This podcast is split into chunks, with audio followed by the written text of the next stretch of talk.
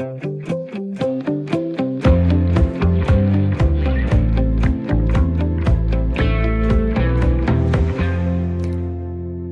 er blevet tirsdag, og i dag, der vil jeg starte programmet med et lille og meget kendt brætspil. Forestil dig, at du står på startfeltet med din brik, og mens du venter på, at det bliver din tur, så planlægger du, at en 6 vil være det bedste slag for din taktik. Men selvfølgelig slår spilleren før dig 6 og køber Roskildevej lige foran dig. Pis. Du står med terningen, der viser to, og du lander på feltet. Prøv lykken. Med en smule skepsis tager du et kort fra bunken, hvorpå der står, modtag udbyttet af deres aktier, 1000 kroner. Okay, fedt. Du får en 1000 kroner lap, og så smider du den i bunken sammen med resten af din formue, mens spillet går videre. Til alle jer kender derude, så er det her jo altså selvfølgelig Matador, vi har gang i her. Spillet, der giver faktisk, altså hvis man lige tænker over det, i hvert fald nu, når jeg tænker tilbage til alle de timer, jeg har brugt med at spille det her spil, så giver det jo faktisk en ret god introduktion til investering. Men har du også undret dig over, hvordan man kan modtage udbetaling for en aktie, uden at den er solgt?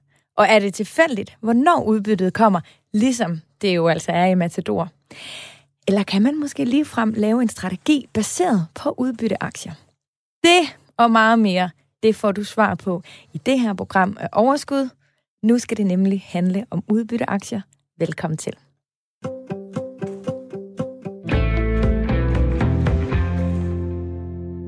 Og jeg har ikke mindre end en entusiast med på linjen i dag. En udbytteaktie-entusiast. Og øh, ja, Linnea Schmidt, velkommen til programmet. Tak skal du have, Det er dejligt at med. du sidder jo øh, lige nu i Aalborg. Der bor du også til dagligt. Øh, du bor der sammen med din mand og jeres datter Lærke på to et halvt. Du arbejder som forsker, fordi du er faktisk uddannet farmaceut og har en Ph.D. i medicin. Og så elsker du udbytteaktier, og det er jo det, vi skal tale om i dag. Men meget vigtigt også, så er du faktisk også grundlægger øhm, af Moneypenny. Og øhm, nu siger du jo selv, tak så mycket. Øh, og det afslører jo også med det samme, at du faktisk ikke er her fra Danmark. Du er fra Sverige og flyttede til øh, Danmark i 2015. Hvorfor flyttede du lige til Danmark? Jamen, jeg blev forelsket i en dansk, som hedder Peter, og så flyttede jeg fra Sverige der i 2015. Så ja, så i dag prøver jeg også på mit, på mit øh, bedste dansk, tale langsomt. ja. uh, ellers så har du givet mig lov til lige at spørge en ekstra gang, hvis der er et eller andet. Men øhm, ja, du er... Øh, du er ret let at forstå. Så det skal nok gå. øhm, og så fortalte jeg jo også, at du grundlægger øh, Moneypenny. Måske er der nogen, der ikke helt øh, har styr på, hvad det er. Linnea, vil du så ikke lige forklare, hvad Moneypenny går ud på? Øh, men altså, Moneypenny, kvinder som investerer, det er jo primært en øh, Facebook-gruppe, hvor kvinder sparer omkring privatøkonomi og investering. Uh, og målet med det er jo egentlig, at altså, vores mål er at sprede et budskab om, at man skal tage et uh, bevidst og informeret valg omkring sin økonomi. Uh, altså, jeg vil tælle dem der, som, som følte, at jeg ikke sådan egentlig havde styringen over min økonomi. Uh, men det er altså et valg uh, at ikke gøre noget med sine penge, altså f.eks. investere. Så, så det er også vigtigt, at man ved det. Hvis man ikke investerer, så er det også et valg, at man, altså, at man ikke gør det. Mm. Ja. ja, det giver virkelig god mening. Øhm, for kvinder, men mænd er vel også velkommen til at lytte med, eller hvordan? Ja, ja, ja vi har jo en blog inde på moneypennyandmore.dk, hvor vi også øh, har rigtig mange artikler om investering mm. øh, og hjælp til at komme i gang osv. Ja. ja, også en del om udbytte derinde. ja, og lige præcis ja. udbytte, Linnea, det er jo, altså, det er jo din darling. Hvorfor, ja, det er det. Hvor, hvorfor er det lige præcis udbytteaktier, der sådan på den måde har vundet dit øh, hjerte, eller i hvert fald fanget din opmærksomhed? Um, jeg synes det er vildt øh, at få penge på depotet, uden at jeg behøver at gøre noget. Uh, altså, man behøver ikke sælge en aktie, man får penge på sit depot, uden at behøve at gøre noget. Det synes jeg bare er helt vildt fedt. Og det er egentlig sådan den ultimative passive indtjening øh, for mig. Ja. Um, og det kommer egentlig ret sådan tilfældigt, altså mit interesse på, på det. Um, jeg ved ikke, altså, om jeg skal fortælle lidt, det baserer lidt på den strategi, jeg har i dag, uh, hvordan jeg sådan fandt ud af det første gang. Jamen altså, det må du gerne. Altså, vi kommer uh, helt klart uh, mere tilbage til din uh, strategi og går lidt mere i dybden med det, men uh, mm. jeg vil gerne høre, hvor, hvordan du sådan lige kom i gang med de her udbytteaktier. Øhm, altså i starten, eller i dag har jeg faktisk tre forskellige depoter. Øh, jeg vil kigge sådan overordnet på min, på min strategi. Øhm, men i starten havde jeg kun to porteføljer. Øh, og så jeg har den der store fondsportefølje, øh, som er min primære portefølje med, med indeksfonde, øh, som jeg sådan ser som min store portefølje min primære portefølje. Øh, men så fandt jeg så ud af, at jeg, jeg synes, det er rigtig sjovt med, med aktier øh, generelt. Øh, så der startede jeg simpelthen et, øh, et depot, som jeg kalder for mit lejedepot, øh, hvor jeg så kunne ja, lege lidt med aktier. Ja. øh, ja, for det handler ikke meget om følelser. Jeg vil ikke sådan, at min følelse skulle påvirke den der store portefølje, Nej. øhm, som jeg havde. Så derfor startede mit lejeport. Øhm, og der, der, fik, altså der købte jeg på et tidspunkt nogle aktier, og så en dag, så stod der nogle penge der, som jeg ikke vidste, hvor det kom fra. Og så fandt jeg ud af, at det var udbytte. Og det synes jeg bare var mega fedt. Øhm, så, så du, du der, vidste faktisk ikke på det tidspunkt, at du havde købt en udbytte aktie. Det var, det var faktisk lidt et tilfælde, kan man sige, at du så overhovedet opdagede det her med udbytte. Ja, det var det. Det var det. Så, så det var jo sådan, der var det også sådan, hvor, hvor, hvor får jeg det her? Jeg har ikke, jeg har ikke gjort noget. Og det synes jeg bare var helt vildt fedt, og det synes jeg stadigvæk er helt vildt fedt. Så altså, det er jo drømmen, ja. ikke? At der lige pludselig bare ligger nogle penge, hvor man sådan, what? Hvor kom de fra? Hvor er det fedt? Ja, øhm, det det. Og vi dykker altså mere ned i din øhm, udbytte øh, aktieportefølje øh, lidt senere ja. i programmet. Men nu skal vi simpelthen til at tale om de her øh, udbytteaktier, og jeg har glædet mig. Jeg sagde også lige til dig, øh, inden vi har startet optagelse her, at jeg har altså samlet lidt sammen, som står på min, øh, øh, inde, inde på mit depot, klar til at hoppe i nogle udbytteaktier, fordi det der, det, på. ja, det tiltaler altså også mig. Så jeg glæder mig også til at blive klogere, men Linnea, jeg er i hvert fald virkelig glad for, at du er med, øh, og nu skal vi simpelthen hoppe lidt dybere ind i, hvad udbytteaktierne de er.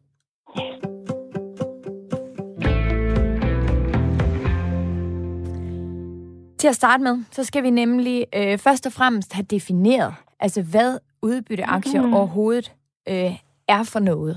Vil du prøve lige at komme med din definition af det? Ja, altså, øhm, jeg vil lige sige, at en udbytteaktie er jo en aktie, som betaler udbytte. Øhm, altså udbytte, det er det, man får som aktionær, når en virksomhed øh, bestemmer at dele ud en del af sin fortjeneste eller sit overskud hver år. Øh, og så siger virksomheden simpelthen, øh, i er mega gode. Øh, vi kan godt lide at for jer vores aktionærer. Nu giver vi jer nogle, øh, nogle high fives og lidt perk. Så får man udbytte. Øh, men, men sådan definitionsmæssigt, så er det jo en aktie, som giver udbytte. Og så tror jeg også, altså, vi vil nok komme ind lidt mere på en, sådan, lidt mere øh, en anden type af definition på en udbytteaktie. Men sådan, generelt så vil jeg i hvert fald definere det som en aktie, som giver udbytte. Ja, og det er jo noget, øh, virksomhederne selv øh, beslutter, om de er øh, typerne, der giver udbytte, eller om de ikke er. Og det kommer vi også tilbage til øh, lidt mm. senere. Men inden vi hopper videre, så kunne jeg faktisk godt tænke mig, øh, at du lige øh, måske hjælper en lille smule, fordi jeg kan fornemme, at der er ret mange, der sådan snubler en lille smule rundt i det der med, hvad forskellen på udbytte og afkast øh, egentlig er. Gider du ikke lige mm. prøve mm. øh, at forklare det, så vi alle sammen er helt 100 med på det? Yes, jeg kan da skud. Um, det er et virkelig godt spørgsmål. Det er også øh, et spørgsmål, som kommer ofte, altså ofte op i Moneypenny-gruppen. Um, og når man, når man taler om sådan afkast, sådan generelt, så, så taler man om total afkast. Og der er så både afkast fra udbytte, uh, men også afkast fra et eventuelt uh, kursgevinst. Altså kursgevinst kan også være negativ, men, men sådan generelt, når total afkast, så er det udbytte og en eventuel kursgevinst, man taler om. Uh, men hvis man sådan uh, zoomer lidt ind på kun udbytte, så kaldes det også for direkte afkast. For det er jo altså et afkast, man får direkte, uden at sælge noget. Så for mig så giver det lidt mening. Men det, jeg forstår godt, at det er sådan lidt svært at, at forstå, at det faktisk er det samme. Det er bare mm. forskellige måder at sådan udregne det på. Øhm, men jeg plejer at have det eksempel, at altså, hvis du har en aktie, som står i 100 kroner, og så giver den her aktie et udbytte på 10 kroner, så er det et udbytte 10 kroner. Men direkte afkastet, det beregner du på udbyttet i forhold til kursen. Så du tager 10 kroner af 100 kroner. Det er 10 procent. Mm. Er det mening? Ja, ja. ja, og ville så virksomheden give et udbytte på 5 kroner, i stedet for at stadigvæk koste 100 kroner, så ville det direkte afkastet være 5, 5 procent. Så du skal dividere udbyttet med kursen for at få et direkte afkast. Er direkte afkast altid i procent, eller hvad? Det definerer man ja. altid i procent? Ja. Okay. Ja. Og det er så i forhold til kursen, og den går op og ned, så direkte afkast kan jeg også sådan svinge lidt. Er det i forhold til den aktuelle kurs lige nu så? Altså, når man, sådan, når man søger på det, og sådan, så gør man det. Ja. Så tænker du og jeg har forskellige direkte afkast på en aktie, fordi vi har betalt forskelligt for den, kan man sige. Ja, men, men, men hvis du siger, at øh, direkte afkast regner man ud fra kursværdien lige mm. nu, så har vi vel... Altså, hvis, nu skal jeg lige hvis, tænke mig op. øh, ja, hvis jeg køber en aktie til 100 kroner, og den giver 10 kroner i, der, i, i udbytte, Ja. så, i mit, altså, så, så får jeg jo et direkte afkast på 10 procent.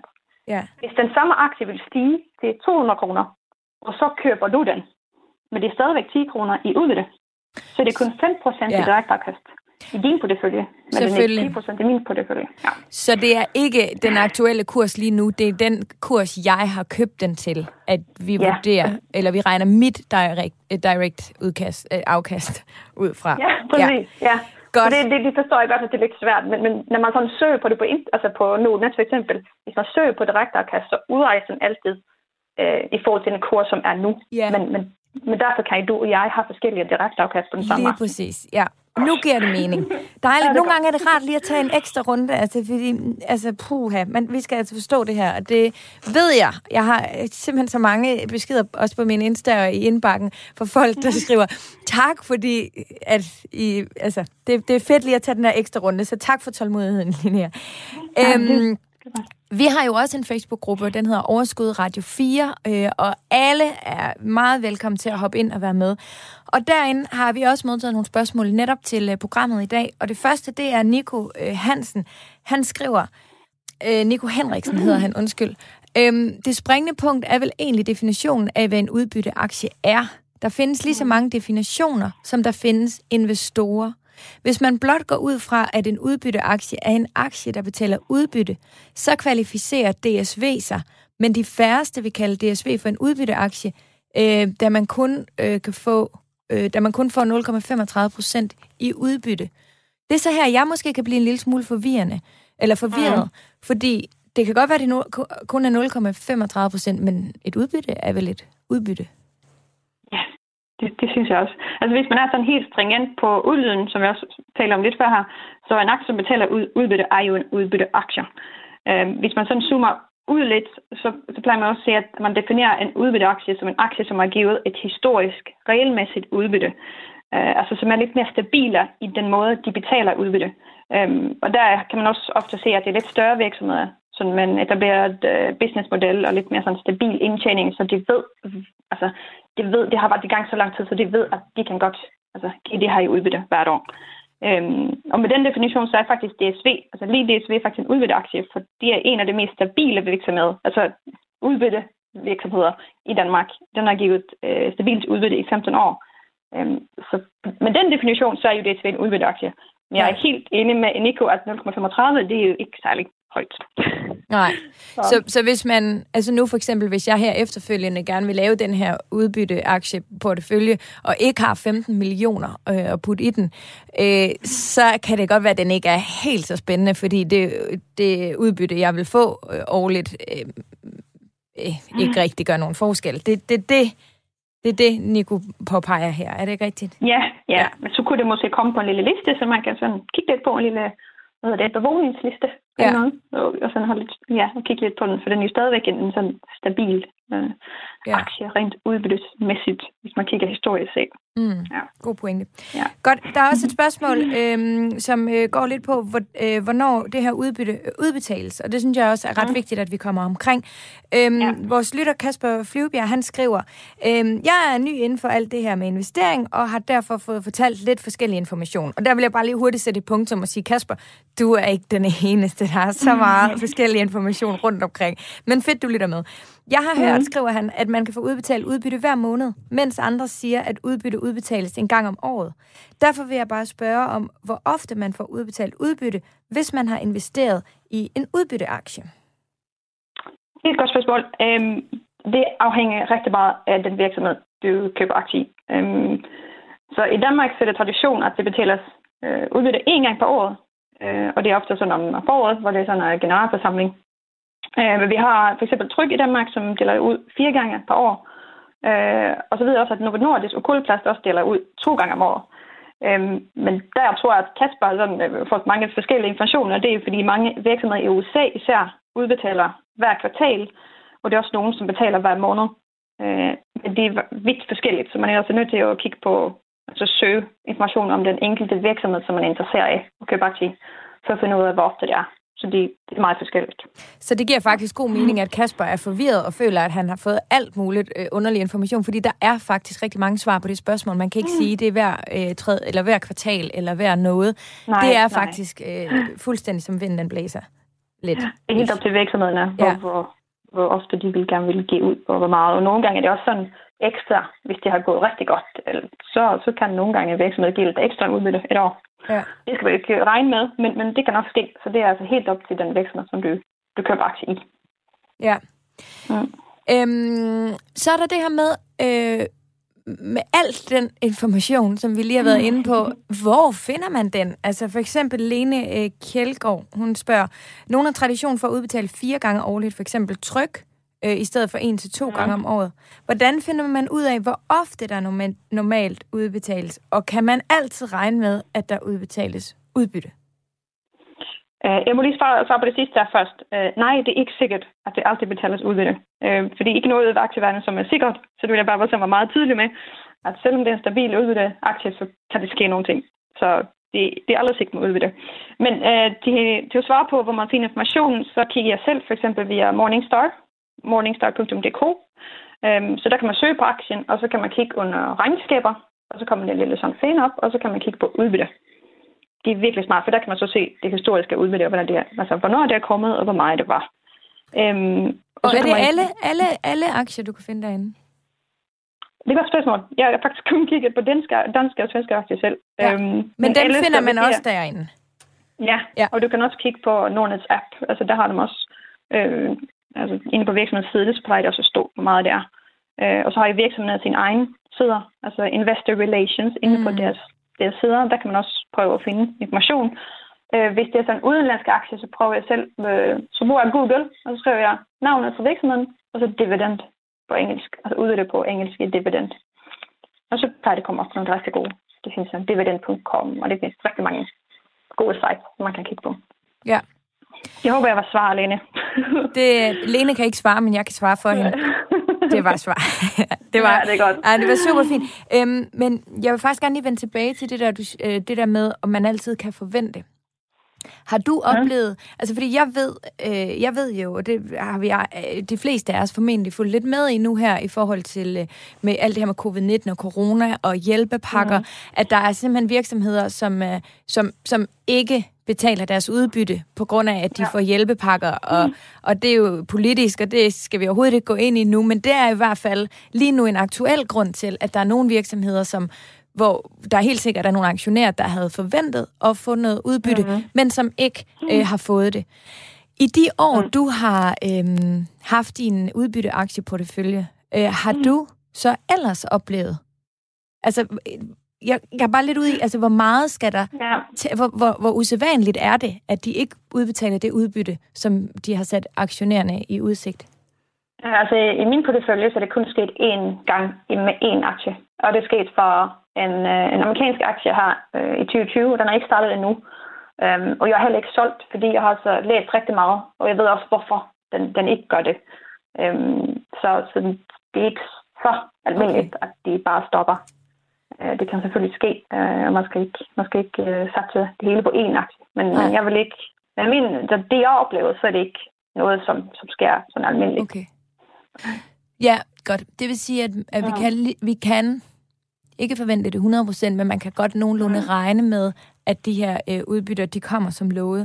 Øhm, og jeg synes jo ja, egentlig... Hvis det er, hvis det er en virksomhed, som, sådan, som har, har en, en historik, er det ja. stabilt, så synes jeg, så, så kan man man er aldrig sikker, men, men så, så i hvert fald jeg er lidt mere sikker. Ja, helt mm. klart. Og din pointe om, at der er jo ikke rigtig noget, der er sikkert, når man investerer i særligt, øh, kan man sige, enkelte aktier. Altså, sådan er det jo mm. med mange af tingene. Yeah. Men det er meget fint mm. også øh, at komme omkring det her, og det er jo egentlig en, en, en ret vigtig netop... Altså, har man valgt at være en udbytteaktie, jamen, så er det ikke bare noget, man lige vælger fra og til og vælger. Så er det sådan, og jeg synes, det, jeg synes, det er virkelig interessant at, at tale lidt om, øh, fra virksomhedernes øh, synspunkt. Fordi nu har vi talt om, de, de vælger, om de vil udbetale udbytter. De vælger, mm-hmm. hvornår de vil gøre det. De vælger, øh, altså, hvor mange gange de vil gøre det, og hvor meget øh, de ja. vil gøre det. Og jeg synes egentlig, altså, det er meget interessant, hvis man ser fra deres øh, synsvinkel, altså, hvorfor vælge at betale udbytte, fordi alt andet end lige må det jo betyde, at værdien af virksomheden eller likviditeten på en eller anden mm. måde øh, øh, daler. Øhm, er det fordi, det er kæmpe store virksomheder, som ligesom har lagt til side til alt, altså alt uforudset, og kæmpe firmafester, nye maskiner og udvidelse af sortimentet og nye køer, hvis det er den branche, ja. eller sådan. Kan du forstå, hvad jeg mener? Ja, Jamen, altså, der er du ret. Altså, men man kan også se, altså, virksomheden plejer jo ikke at udbetale sådan hele sit overskud, altså 100 procent af det hele. Men det ligger måske mellem 30 og 70 procent. Øh, og der vælger de også selv, hvor meget. Øhm, så har de brug for at få lidt flere penge til vækst et år, så kan de også vælge at gøre det. Øhm, man kan også se, at de virksomheder, som ikke giver udbytte, der bruger de så hele sit overskud på at geninvestere i sig selv for at ekspandere virksomheden og købe nogle nye kører, eller hvad det nu er. Mm. Øhm, men altså, jeg ved det, altså virksomheder, de er også glade for sine aktionærer, og der vil jeg også egentlig med sit udbytte, altså give en lille high five til sine aktionærer, for at de vælger at give kapital til ja. virksomheden. Øhm, Ja. Så, ja. Jeg har, øhm, det gør jeg selvfølgelig altid i forbindelse med de her programmer, øhm, lavet lidt... Øhm, lidt research og prøve at tale med lidt forskelligt og sætte mig en lille smule øh, mm. ind i nogle af de her emner. Jeg ved jo på ingen måde lige så meget som mm. dig. Men, øhm, men der talte jeg faktisk med, øhm, med, med Thomas Beltner, som er øh, investeringschef hos Arvad øh, Finanshus. Og han var faktisk inde på, at øhm, at nogle gange oplevede man også, at det faktisk for, for nogle investorer kunne være negativt, øh, at der blev udbetalt udbytte, simpelthen fordi det er, øh, at nogle gange bliver det forbundet med virksomheder, som ikke ligesom har noget nyt at investere i. Altså at de ligesom mm. ikke at de har ikke nye øh, områder, de skal ind på, eller større investeringer, som måske kan... Altså, mm. øhm, har, har du nogensinde haft øh, har du stået med den følelse, når du har kigget på nogle af de her regnskaber? altså egentlig ikke. Altså, det er værd, at det er lidt kedeligt måske. Altså, det, har ikke, så, det er ikke nogen growth stocks, som man, Nej, altså ja. vækstaktier.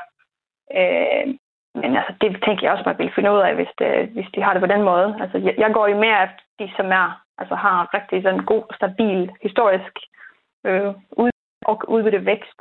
Mm. Øh, og det er også nogle, nogle virksomheder, som måske er lidt mere kedelige. Øh, ja. Men, men jeg, er nok ikke, jeg er nok ikke gået i de tanker, men, men det er helt reelle jo. Og selvfølgelig skal man også sådan tænke lidt på den måde. Ja. Um, men det er ja. meget, meget spændende. Og nu siger du, de er kedelige. Det er de jo så ikke alligevel, hvis man lige får et lille Nej. økonomi. Nej, det synes jo ikke, de er kedelige. Det er bare virksomheder, som er lidt kedelige. ja, det er bare sådan, ja, de har, de kører bare. Det er ja. ikke noget nyt. Det er Ej. ikke sådan fedt. Det er bare sådan, kører bare. Ja. ja.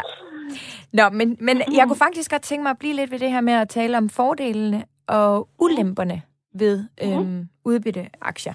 Og jeg synes jo helt klart, at vi skal starte ved, øh, ved fordelene. Vil du ikke prøve sådan lige at ramse op, hvorfor, mm hvad er det, vi alle sammen skal vide, som er så fedt ved de her udbytteaktier?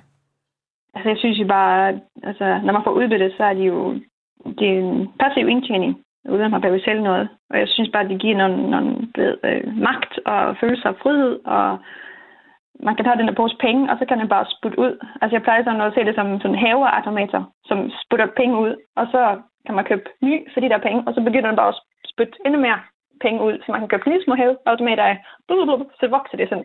Jeg synes bare, det er sådan det er virkelig fed følelse, den der mm. passive indtjening. Øhm, og så synes jeg også, det er fordel, man kan vælge at altså, tage udbytte og bruge dem, hvis man gerne vil det, uden at behøve sælge nogle aktier. Øhm, det er jo nok det, tror jeg, som er sådan det jeg i hvert fald synes som den, den, de største fordele med det. Ja. Det kan jeg godt forstå. Mm. det er også derfor, jeg øh, tror, jeg skal kigge på lidt ja. udbytteaktier. ja, jeg tænkte fedt, hvad tænker du? ja. Men altså, jeg har så en... Øhm, jeg har altid haft en, en, en teori, og, en, og en, jeg vil faktisk næsten gå dertil, hvor jeg vil kalde det en fordom.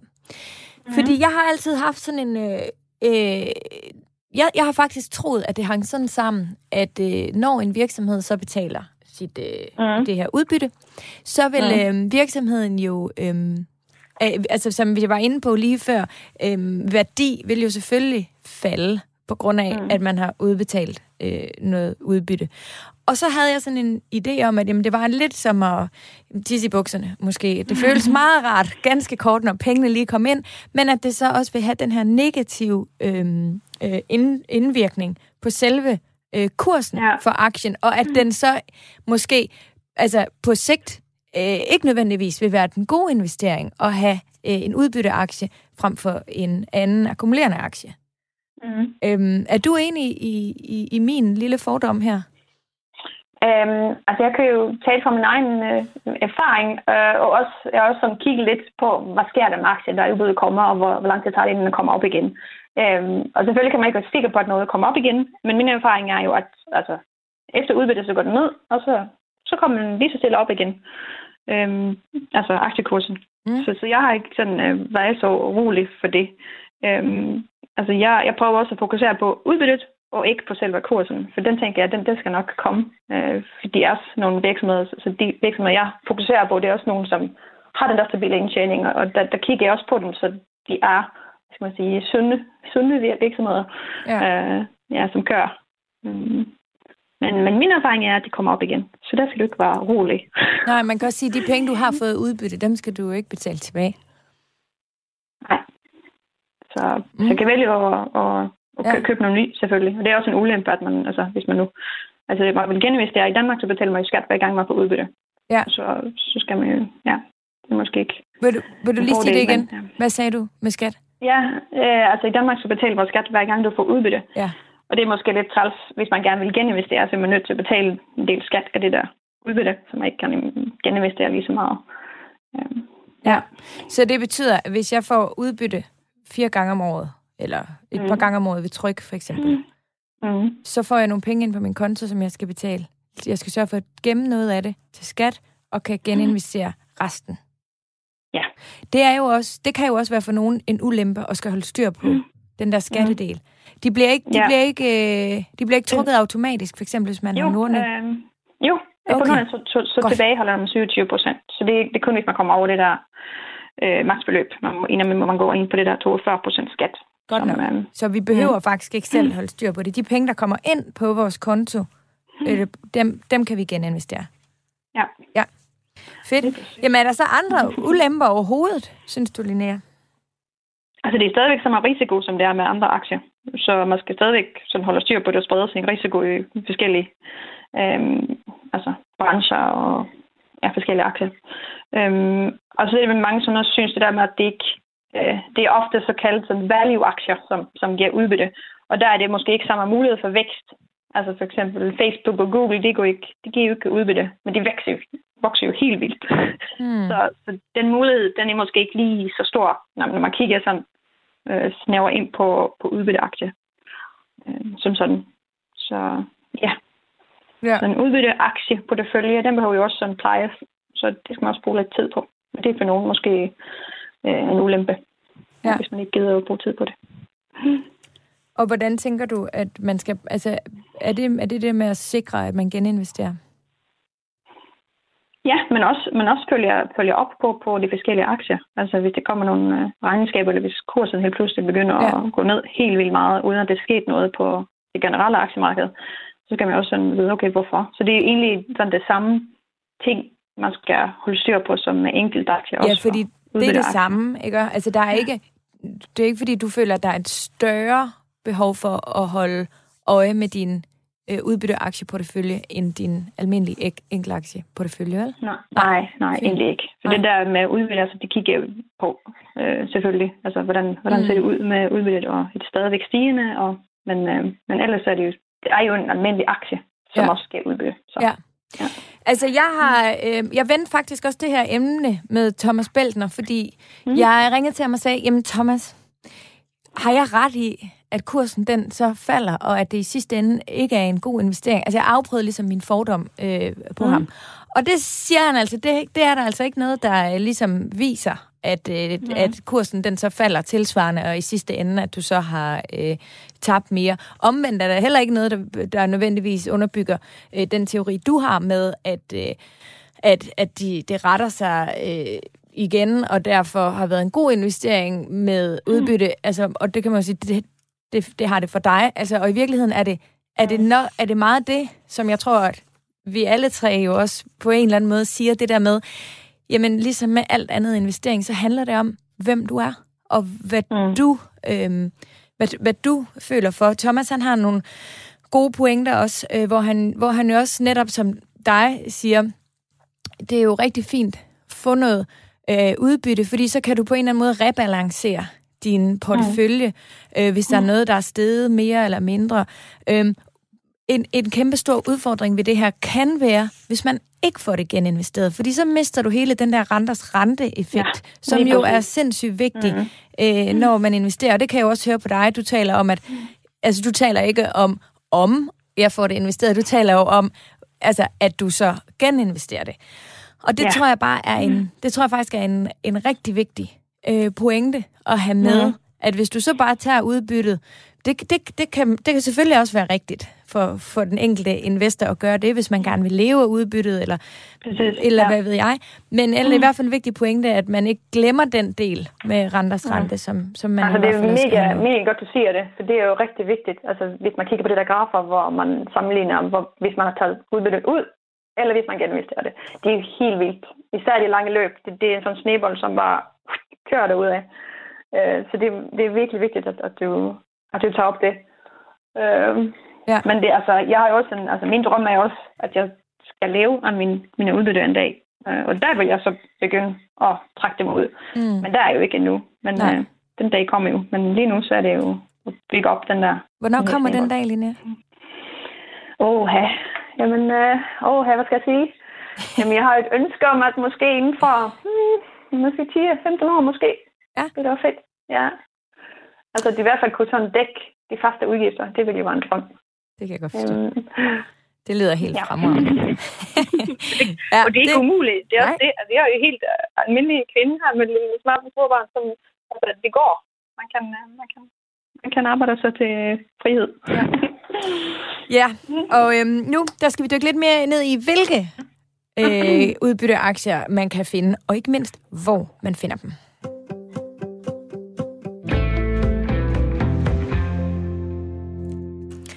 Yes. Mm. Nu øh, synes jeg, vi er kommet ret godt omkring det her med, hvad, et ud, hvad udbytte aktier egentlig er for noget. Øhm, men nu skal vi også lige finde ud af, hvor vi øh, overhovedet øh, kan finde dem henne, øh, mm. og hvordan man ved, at det er en udbytteaktie. Vil du fortælle lidt om det? Um, jamen altså, det findes mange forskellige lister, som man kan kigge på for at få inspiration til at finde nogle øh, udbytteaktier at sådan videre analysere for at se, om den passer til, til en selv. Øhm, det findes for eksempel en meget kendt amerikansk liste, som jeg tænker, det er godt at nævne i det her program. Den hedder Dividend Aristocrats, øhm, og det er cirka 65 amerikanske virksomheder fra S&P 500, øhm, det amerikanske indeks. Øhm, og det er altså virksomheder, som har givet et øh, udbytte og øget sit udbytte i minimum 25 år. Mm. Øhm, ja, og det, det er sådan en fordel for virksomheden at være på den liste, så selvom de, de øger sit udbytte meget, meget, meget, meget lidt, så, så vil de gerne gøre det. De vil gerne være på den der liste. De vil ikke blive slettet fra den. Det er okay. det, sådan, det så de, ja. de her udbytteaktier, de bliver faktisk, kan man sige, også vurderet på, om de øger deres udbytte, og så bliver ja. der selvfølgelig også holdt øje med deres kurs. Alt andet vil jo ikke give mening. Altså, så, Nej. Ja, okay. Nå, men, det... men der er det, altså, det er også meget, meget stort fokus for mig. Altså, de skal øge sit udbytte. Altså, der kan du også tænke på det. Altså, jeg ser det lidt som en løn. Altså, med vores lønneforhøjelse. Fordi vi har inflation. Altså, selvfølgelig skal udbyttet også øges hvert år. Mm. I, i, altså, så, sådan tænker jeg i hvert fald. Ja. Så, så det, det er meget vigtigt. Det synes jeg også er et kriterium, som jeg har. Altså, det, det skal øges. Det, det, giver, øhm. det giver god mening. Hvad for nogle virksomheder ligger der så på den her Dividend Aristocrats? Um, de er sådan kæmpe virksomheder. Det er sådan Coca-Cola, McDonald's, uh, AT&T, som er stort telekom uh, i USA, uh, 3M, uh, og så er det nogle sådan kæmpe konglomerater, uh, konglomerater, jeg ved ikke, hvad det siger på dansk. Konglomerater, uh, ja. Konglomerater, ja, Procter Gamble for eksempel, eller Kimberly Clark. Ja. Um, jo, de ejer så toiletpapir, og altså Procter Gamble, de mm. ejer sådan Boss og Palmolive og Olay og mange forskellige brands. Hvis man søger på Procter Gamble og brands, så kommer det bare kæmpe lister på, hvor mange ting de ejer. Vil du så sige, at, øh, altså, at, at alle de aktier, der står på den her øh, liste, at de er sådan på en eller anden måde blåstemplet og bare gået amok? Så kan man Bare man Øh, nej, nej, det vil jeg, nej, nej. Øh, man skal nok ikke købe i blinde. Man skal stadigvæk lave sin analyse. Øh, altså kigge på de nøgletal, som man ellers ville kigge på. Øh, den der liste fokuserer ikke på direkte afkast øh, eller noget. Altså, de, for de ændrer sig også med kursen. Øh, men den, den fokuserer på stabil udbyttevækst. Og så er den jo, altså, det, det, det er nogen, som mange udbytteentusiaster kigger på og investerer fra, kan man sige. Det findes også en liste, som hedder Dividend Kings, som sådan, de er samme som Aristocrats, men der, der har man altså øget i 50 år i stedet for 25 år. Mm. Øh, og der har man da snævet den lidt ned til 29 virksomheder. Hvad er det for nogle nøgletal, du, du vil øhm, anbefale, at man så går ind og kigger på? Og jeg ville kigge på, øh, jeg tror, jeg har et afsnit af fundamental analyse. Ja. Øhm, men det er vel det der, altså PE-tal, og så læser jeg også regnes, altså regnskaberne for at se, hvordan, øh, hvordan det er gået for virksomheden, og har de øget sin fortjeneste, og altså, hvordan det kan se ud med gæld, og ja, så Så, det, så, så, så når vi skal gå ind og kigge på sådan en her, altså udbytteaktie, så, så laver vi en helt almindelig fundamental analyse, som vi vil gøre ved en hvilken som helst aktie, og så ud over det også lige kigger på, om de har, om deres udbytte er øget. ja, det vil jeg Ja. ja. gøre i hvert fald. Okay. Ja. Og især hvis du skal, skal du bygge en udbytteportefølje, så, så, så fokuserer også på, at det er, et sådan, altså, det er et stabilt øgende udbytte. Mm. Så, så er det også det, vi snakker om, at man føler sig lidt mere sikker på, at det vil komme. Ja. Øhm, at, at man ikke sådan, at den helt, helt pludselig bare stopper. Ja. Øhm, og den, øhm, det, det program, som du også øh, så fint henviser til, det er, øh, det, det er et program, som jeg lavede tilbage øh, i november, den 3. november, hvor jeg har besøg af aktieanalytiker Peter Storm Hansen. Han, han, øh, programmet, det hedder Intro til Fundamental Analyse. Det er program 20, hvis der er nogen af jer, der kan se det. Ellers er det altså for 3. november. Og der giver han netop en øh, intro til, hvordan man kan lave sin egen fundamental analyse derhjemme, uden at have øh, en milliard år øh, øh, økonomi, øh, øh, øh, ja, hvad hedder sådan noget, studier øh, bag sig. Så Jeg øhm, synes, altså, personligt synes jeg også, at det er tørt at lave fundamental analyse. Altså, jeg, sindssygt nogle tørt. Ja, altså det, det tager tid, og altså, det findes også rigtig mange, øh, altså hvis man vil kigge, altså regnskab, når det kommer, det findes også sådan, altså direktøren skriver brev, altså sådan et forbrev, som man også kan læse, og sådan få en fornemmelse af, hvordan det er gået. Og så findes der også rigtig mange gode, øh, gode analytikere, som har lavet øh, analyser. Øh, jeg bruger for eksempel Seeking Alpha til at kigge på altså, øh, input til de amerikanske aktieejere. Den er rigtig god. Det er sådan en app. Men, øh, ja. Spændende. Spændende, spændende. øhm, har Danmark også sådan en liste over udbytteaktier? Øh, nej, jeg har ikke set nogen officiel liste her i Danmark, øh, men jeg har faktisk lavet min egen lille Danmark øh, aristokrat ret liste. Nå, Øhm. Ja, til dag, så nu sidder jeg og laver lidt research på det. Ja. Øhm, det, det er jo ikke det samme øh, muligheder, som man har at vælge øh, aktier, som det er i USA, for det er ikke lige så mange her. Øh, men øh, jeg har sat minimum fem år på, på, at de skal have det samme eller øgende udbytte. Okay. Øhm, og jeg har ikke nogen grænse for for eksempel det med direkte afkast, som, som Nico, tror jeg, var det, spurgte om. Ja. Øhm, og i Danmark så er det 10 stykker på min liste. Øhm, nu er det ikke alle, som har rapporteret, øh, for det udvidelse, som kommer her i 21 endnu. Hmm. Øhm, men på listen så er det for eksempel Novozymes, og de har jo givet øh, det samme eller øgende udbytte i 20 år. Det synes jeg faktisk er ret lang Wow. tid. Ja. Øh, og No- Novo Nordisk er på 18 år, og DSV, som vi talte om inden, øh, de er på 15 år. Og så ligger Koloplast og Carlsberg på 12 år. Mm. Så det er nogle af de sådan, mest stabile udbytteaktier, Okay. ifølge den definition i hvert fald, Ja. øh, her i Danmark. Men hvad, kan vi ikke øh, få din liste også lige at lægge det ned på vores øh, Facebook? Øh, et link til, hvor du. har gemt den. Det vil jeg... Yes. Øhm, det, det vil jeg, jeg vil rigtig gerne se den selv også. Ja.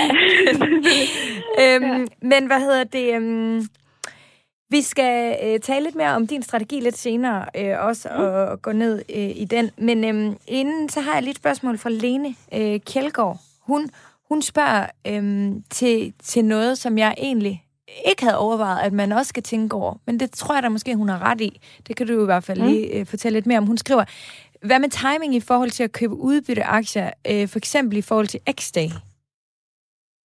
Øhm, så skal jeg, Jeg har måske ingen idé om, hvad hun øh, snakker om. Nej. Eller skriver. øh, måske, ja, måske vi skal øh, X-Day.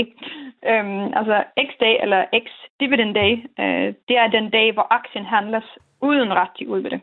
Så hvis du vil have udbytte, så skal du eje aktien inden den dag. Giver det mening? Ja, er det så en dag altså på året? Eller sådan, Ja, altså, kan det være for eksempel du har- 1. marts, eller er det flere gange, hvis de udbetaler udbytte flere gange? Åh, oh, det, var, det var et godt spørgsmål. Det tænker jeg i to på gang. Det vil jeg, men det vil jeg ikke kunne holde mig op på. Men Nej, nej. det vil jeg tro, det Klar. er i hvert fald. Øhm, øhm, men der, der, jamen, der kan det være sådan, øh, jamen DSV de siger, jamen øh, du er nødt til at eje den her aktie. XD er den øh, 13. marts, Mm. og, og så er du simpelthen nødt til at eje aktien inden lukketid dagen før. Så Okay. du, sådan, du står som registreret ejer af den aktie, for at du skal have ret til at købe den. Ja.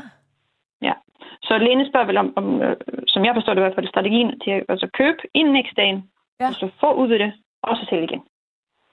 Ja, fordi lidt det har jeg også hørt det om med- andre, der gør. Du ved, de køber det lige inden, så får de udbyttet, og så sælger de den lige efterfølgende, fordi, og det er jo nok også der er noget af min fordom eller teori, eller hvad man skal kalde det, kommer, Mm. fordi den ofte falder lige efter at have betalt udbytte. Jamen, så, så, så tjen, altså, hvis du køber den til 100 kroner, og den bliver udbytte på 10 kroner, og falder til 90 kroner, så, så sælger du den til 90 kroner, så er det ikke tjent noget. Og det, det fungerer måske i nogle tilfælde. Altså, Mm. i teorien, så skal det, skal det ikke gå ned de kroner, som, øh, som udbytte er på. Ja. Øhm, men altså, det der med timing, det er jo sådan generelt set et sådan meget almindeligt spørgsmål, hvornår man skal købe en aktie. Og, men det er også, i forhold til udbytte, så er det også mange, som, som prøver det. Altså, jeg som personlig er jo ikke nogen, som tror, at man kan time markedet. Øhm, fordi jeg tror ikke, at jeg har en krystalkugle, og jeg tror ikke, at nogen har en krystalkugle. Nej. Øhm, Men- men, men den der strategi, som hun, som hun altså, spørger om der, altså, men prøv det og se, om det giver mening. Altså, Ja. øhm, Men nu er det selvfølgelig også mig, der lige vrøvler i forhold til op- og ned øh, kurser og sådan noget. Det jeg selvfølgelig har hørt om, det er folk, der køber.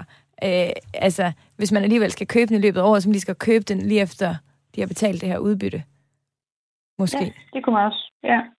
Men alle selvfølgelig jo få udbytte, men der kan også være, altså, Ja. skal man regne lidt ekstra med skat, og ja. Ja. Så, så for nogen giver det mening selvfølgelig, øhm, men øh, ja. Jeg vil, jeg vil ikke øh, bruge den strategi Det er ikke selv. noget, du kører selv. Nej, Nej, det er det ikke. Nej. Men jeg forstår godt, at man gerne vil sådan og, og teste. Endelig. Ja. Jeg har også sådan prøvet at kigge sådan historisk, hvad sker der med Novo Nordisk? Okay, hvor mange kroner gik det Ja. ned? Hvor vi har købt inden, og hvor lang tid tog det, inden den kom op igen? Og der kunne jeg sælge. Men altså, Men prøv at kan vi ikke fungerer det. aftale, kan vi ikke lave en pagt? Altså, hvis der er nogen, der knækker koden og finder en eller anden, eller har fundet strategien om, at man skal købe den her dag, og så skal man gøre det på den her måde og sælge sådan her, så prøv bare lige at skrive det til os, så skal vi sørge Ja. for, at, øh, at alle kan gøre det. og gør sammen. endelig den undersøgelse. Jeg har jo kun kigget på sådan en enkelt aktie, men det var mega fedt, hvis jeg kunne gøre det sådan mere generelt. Kigge Ja, på kundeaktier for eksempel. Hvad sker der? Hvor, hvor, hvor er tendensen? Præcis. Så hvis der er Ja, nogen, der sidder der med lidt også, ekstra altså. tid, så få lige styr på den del og giv os besked. Go for it. og giv lyd. Ja, det er nemlig vigtigt, at vi deler vores erfaringer. Både de knap så gode, men også de ekstra gode. Og inden længe, så har vi faktisk et program, der kommer til at handle om netop at dele de dårlige erfaringer. Fordi vi har en teori om jo, at man kun bliver endnu bedre af at lære af sin egen fejl, men måske dobbelt så god af at lære af andres fejl. Men øhm, Linnea, det kan jo være en rigtig god idé, det her med netop at lægge en strategi, inden at man køber. Øhm, mm. Har du nogle generelle øh, sådan, råd til, øhm, hvis man gerne... Altså nu for eksempel mig, helt konkret. Jeg har tænkt mig, at jeg vil købe nogle udbytteaktier øh, i, i tiden efter øh, det her program. Hvad Åh, skal jeg gøre? Hvad skal jeg tænke over? Hvad er vigtigt, at jeg husker på? Øhm, altså mange med sådan udbyttestrategi, dem arbejder jo med, at det skal sådan blive en passiv indtjening på, på sigt. Så sådan, øhm, det første råd er vel egentlig, at, at du skal være sådan langsigtig med strategien. Du skal sådan føle dig, okay, nu køber jeg den her, og så vil jeg gerne holde den, og så investere mit udbytte. Øhm, men så skal jo selvfølgelig, altså det der med at sprede din risiko, køb ikke kun bankaktier, eller kun madaktier, eller altså, så, så spred det i mange forskellige aktier, og gerne i forskellige brancher og, og regioner. Mm. Øhm, så det er vel egentlig det. Altså, tænk lidt langsigtet, og så fokuser ikke kun på, på direkte afkast. Nej. Altså, kig ikke kun på det høje direkte afkast, for det kan også øh, snyde lidt. Altså, hvis, det er en, altså, hvis aktiekursen går ned rigtig meget, øh, og der, hvor du kigger, hvor de kigger på, hvor de så regner med, det udbytte fra sidste år, for eksempel, og så er det sket noget rigtig radikalt med den der aktie, og så går den ned, men så vil det direkte afkastet se mega højt ud. Og så kan man finde, åh, fedt, fra 10% det direkte afkast, det er mega fedt. Men så er det måske en virksomhed, som ikke kan holde det der direkte afkast, fordi det er sket noget. De kan ikke holde den her fortjeneste, de har. Så øhm, Og det må Jamen, jo tror, alt andet end lige også på en eller anden måde påvirke kursen. Altså, Ja. Fordi det er vel et signal om, at det ikke går helt så godt her, som det vi lige havde signaleret. Nej, det det. Ja. Og Men... det er også det, altså hvis en, hvis en aktie giver Altså, vi tager en fortjeneste per aktie på 10 kroner, og så ser du, om man så giver dem et udbytte på 11 kroner. Det er da ikke holdbart. Altså, hvorfor... Det, det ser da mega mærkeligt ud. Mm. så, så det er også sådan, okay. Så var lidt påpasselig med, med for høje direkte afkast. Ja. Vil jeg nok sige. Ja. Jeg kunne godt tænke mig at høre lidt mere om din egen strategi. Hvad gør du? Ja. Altså, oh, øh, hvordan lyder din strategi? øhm, Altså, jeg talte lidt kort om min overordnede strategi der i starten, med at jeg har, øh, lige nu har jeg tre depoter. Øhm, og den første er den der fondsportefølje, og så er min lejedepot. Øh, og så har min udbytteportefølje, som jeg starter her, øh, efter at jeg har fundet ud af, at udbytte var så fantastisk. øhm, og, og det fungerer faktisk Vi skal også, være udbytteveninder, dig og mig. Vi skal. Åh, oh, jeg glæder mig. Det må skrive. Jeg elsker din entusiasme. Ej, men det bliver fedt. Øhm, jamen, så, fordi altså, udvidet er fantastisk. Eller jeg synes, det er mega fedt at få den der passive indtjening. Men det fungerer faktisk også for mig som en strategi, for at jeg sådan mentalt skal kunne håndtere en uh, større nedgang. Øhm, altså, for, for hvis jeg sådan, du ved, altså, børsen går ned, og det er bare råt over det hele, og det er frygteligt. Øh, men får jeg det der dørklokke, hvis jeg får den der udbytte hver måned for eksempel, så er der så mindre risiko for, at jeg skulle gå ind og sælge i panik. Altså, det er sådan, at øh, jeg bruger den også lidt sådan, som en mental øh, strategi for at håndtere mine egne følelser, øh, mm. ud over min passive indtjening. Øh, men, men for at være sådan lidt mere konkret med den, øh, så går jeg efter virksomheder, som betaler øh, ofte, gerne hver måned. Øh, og så, som jeg snakker om, så, så går jeg meget efter stabile og historisk god udbytte vækst. Mm. Og det der med, at, at jeg gerne vil, at, at mit udbytte også skal stige. Øh, altså med inflation for eksempel, men det er også, det er også godt, at den, sådan, at den øges. Må, øh, må jeg spørge om noget til, fordi når du siger hver måned, mm-hmm. øhm, kan jeg gå ud fra, eller du har så måske også svenske, det, det ved jeg ikke så meget om, men, men, men øhm, hvor mange udbetaler hver måned? Så det er ret, ret mange i USA, som gør det faktisk. Ja, fordi så der kan man jo du må jo så have en del udenlandske, forestiller jeg mig. Mm. Det ja. har jeg. Jeg har okay. nogle svenske og danske og amerikanske. Og gør det det mere indviklet, at de amerikanske, altså fordi der er jo med skat og alt det her tjuhej? Altså det, de amerikanske, det, det trækker jo en kildeskat, en udenlandsk kildeskat. Ja. På 15 procent. Men det modregnes i skat, så det behøver du ikke bøvle med. Og det er ikke noget, du selv skal gå ind og styre? Nej, det er hvis du har en tysk eller norsk aktie, så, så er du nødt til at gå ind og øhm, altså tilbagesøge okay. om det der ekstra. For de trækker simpelthen lidt mere end den der 15 procent. De, de trækker jo 25, tror jeg, i Norge, og okay. uh, 26 kommer noget, noget, noget mm. øh, i Tyskland. Ja. Så øhm, er det, det kan jo egentlig være, det er et mærkeligt spørgsmål, men er det danske depoter, du har kun? Jeg har faktisk begge dele lige nu. Ja, okay. Ja, ja. ja. jeg startede min investeringsrejse i Sverige, kan man sige, så jeg har faktisk mm. begge, begge dele.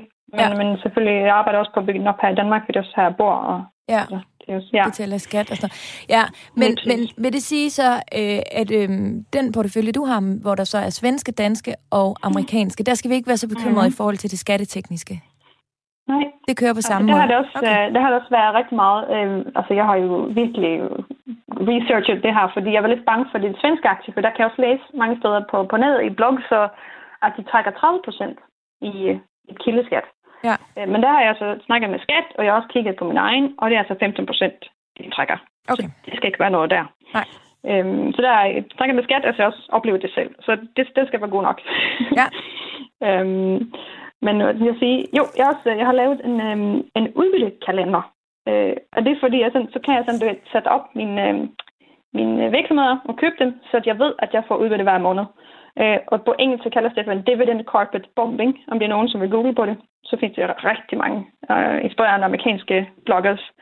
Øhm, så det ved jeg simpelthen, hvilke virksomheder får jeg udbytte fra, i, i hvilken måned, og så kan jeg så prøve at ja, få det der udbytte hver måned. Og geninvesterer du så alt det, du får ud nu? Ja, jeg geninvesterer det hele. Altså lige nu, altså nu øhm, i januar fik jeg 462 kroner i udbytte, og i februar fik jeg lidt over 500 kroner mm. øh, i udbytte.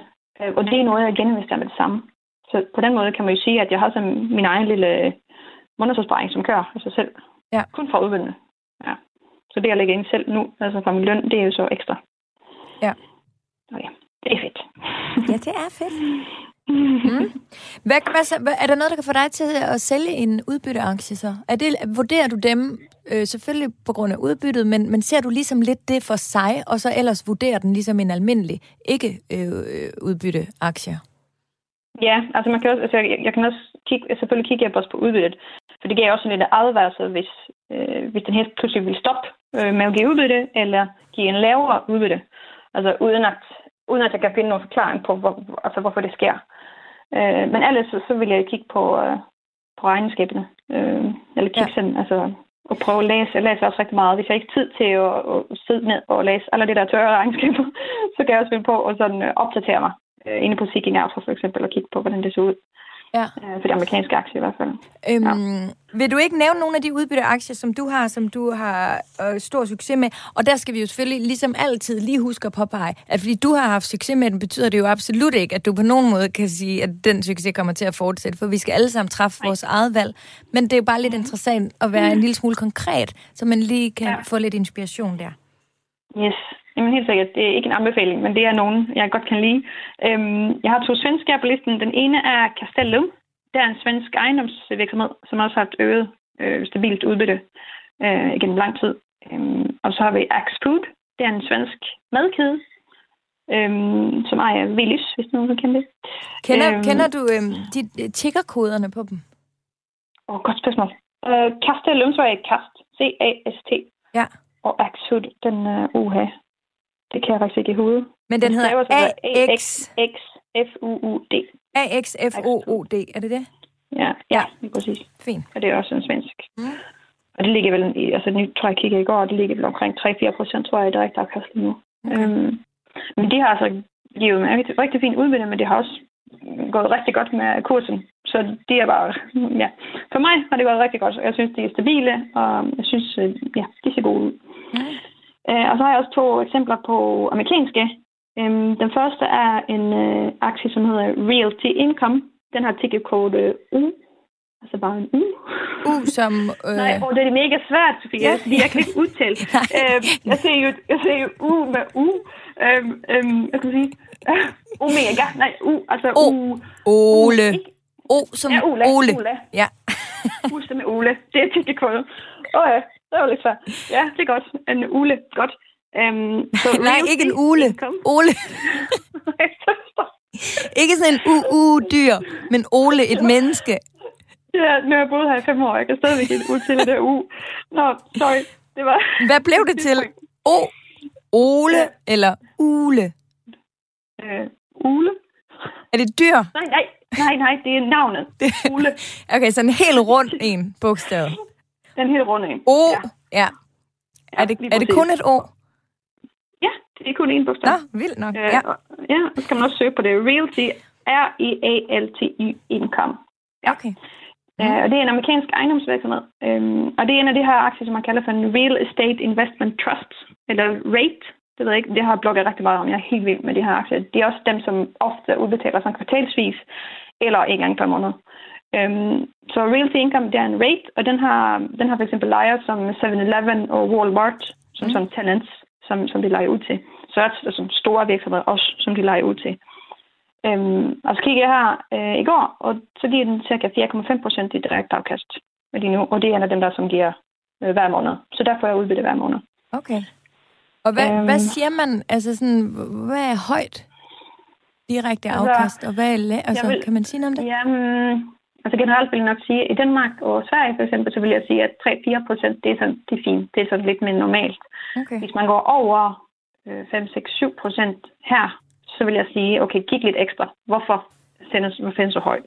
Ja. Øh, men i USA, så, så de har øhm, rates eller nogle af de amerikanske aktier, de kan godt give lidt højere, øh, for de har også nogle skattefordele, som gør, at de kan udbetale lidt mere ja, okay. i, i udbytte. Um, så der er jeg ikke så nervøs, hvis den går op på 6-7.